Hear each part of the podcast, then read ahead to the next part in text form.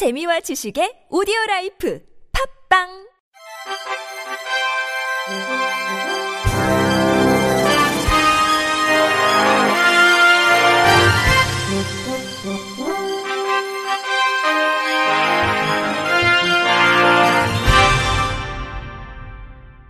청취자 여러분 안녕하십니까? 유월 십이일 월요일 케이비아이씨 뉴스입니다.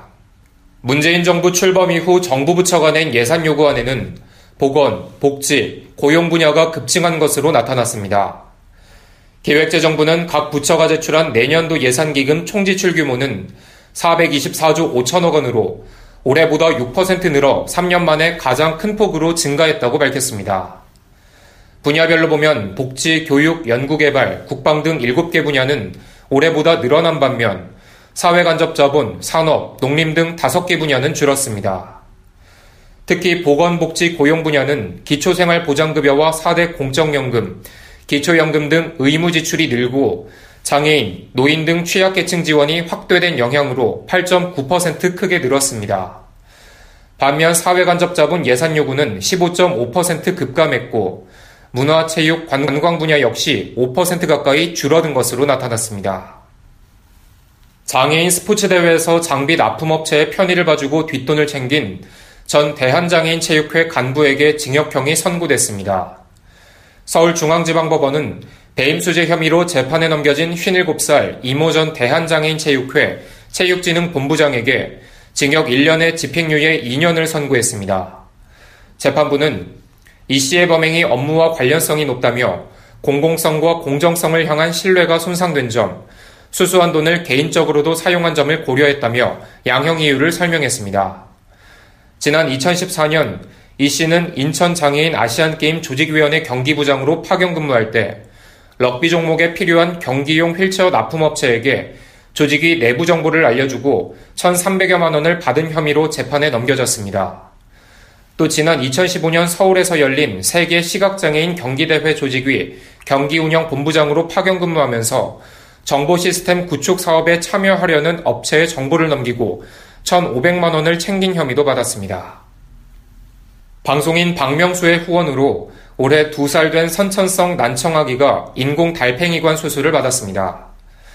사단법인 사랑의 달팽이 측은 박명수의 후원으로 지난 이일 대전 유성구의 이강민 군이 인공 달팽이관 수술을 받고 현재 재활치료를 받고 있다고 밝혔습니다.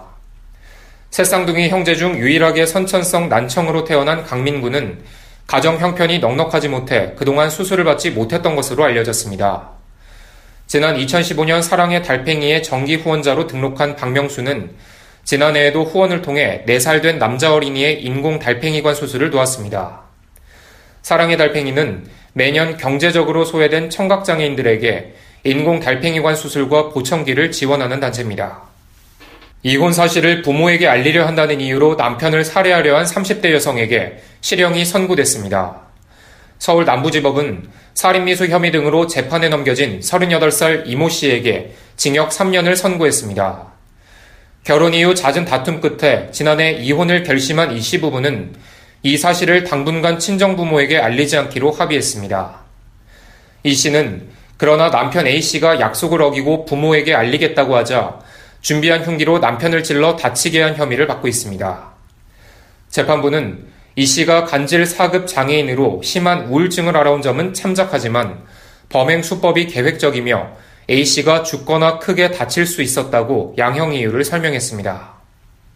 칠일 오전 아홉 시 십 분쯤 부산 기장군 장안읍의 한 도로에서 장애인 학생을 태운 이십오 인승 통학버스가 가드레일을 들이받는 사고가 났습니다. 이 사고로 차에 타고 있던 학생과 인솔교사 등 열한 명이 병원으로 옮겨졌지만 안전띠를 착용한 덕분에 크게 다치지는 않은 것으로 조사됐습니다. 경찰은 통학버스가 빗길에 미끄러지며 사고가 난 것으로 보고 정확한 경위를 조사하고 있습니다. 전북 군산의 한 지적장애인 시설에서 시설 종사자들이 거주인들을 상대로 폭행과 학대를 해온 사실이 드러나면서 피해자 보호를 위한 대책 마련과 인권침해 방지를 위한 정책 마련 요구 목소리가 커지고 있습니다. 사단법인 전북희망나눔재단은 십이일 자료를 통해 시설 비리와 인권침해가 끊임없이 발생하고 있는 것은 장애인복지시설의 폐쇄적 운영을 지적하지 않을 수 없다면서 이는 지방자치단체의 행정조치가 매우 미흡하기 때문이며 행정조치가 있더라도 사회복지시설은 불복소송을 통해 최종심까지 이, 삼 년의 시간을 끌면서 시설을 계속 운영하기 때문이라고 지적했습니다.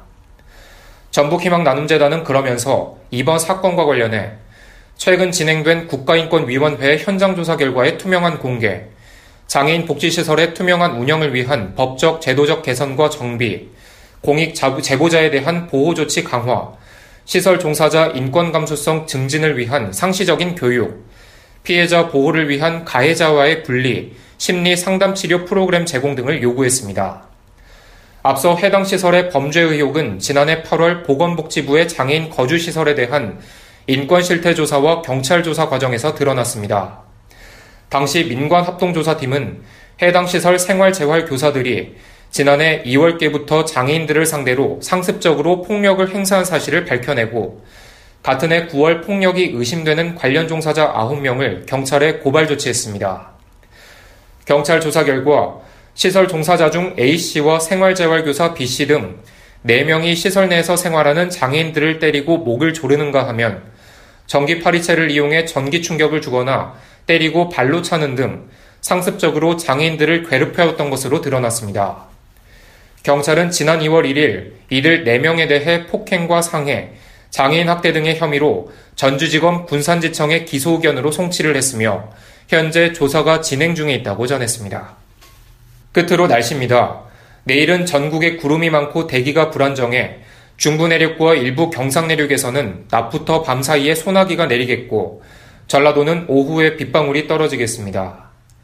소나기가 내리는 지역에서는 돌풍과 함께 천둥, 번개가 치는 곳이 있어 시설물 관리에 유의하셔야겠습니다.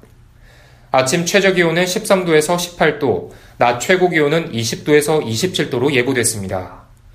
바다의 물결은 서해 먼바다에서 영점오에서 일점오 미터, 남해 먼바다에서 영점오에서 이점오 미터, 동해 먼바다에서 일에서 이점오 미터 높이로 일겠습니다. 이상으로 유월 십이일 월요일 케이비아이씨 뉴스를 마칩니다. 지금까지 제작의 박민수, 진행의 김규환이었습니다. 곧이어 주간야구 외가 방송됩니다. 고맙습니다.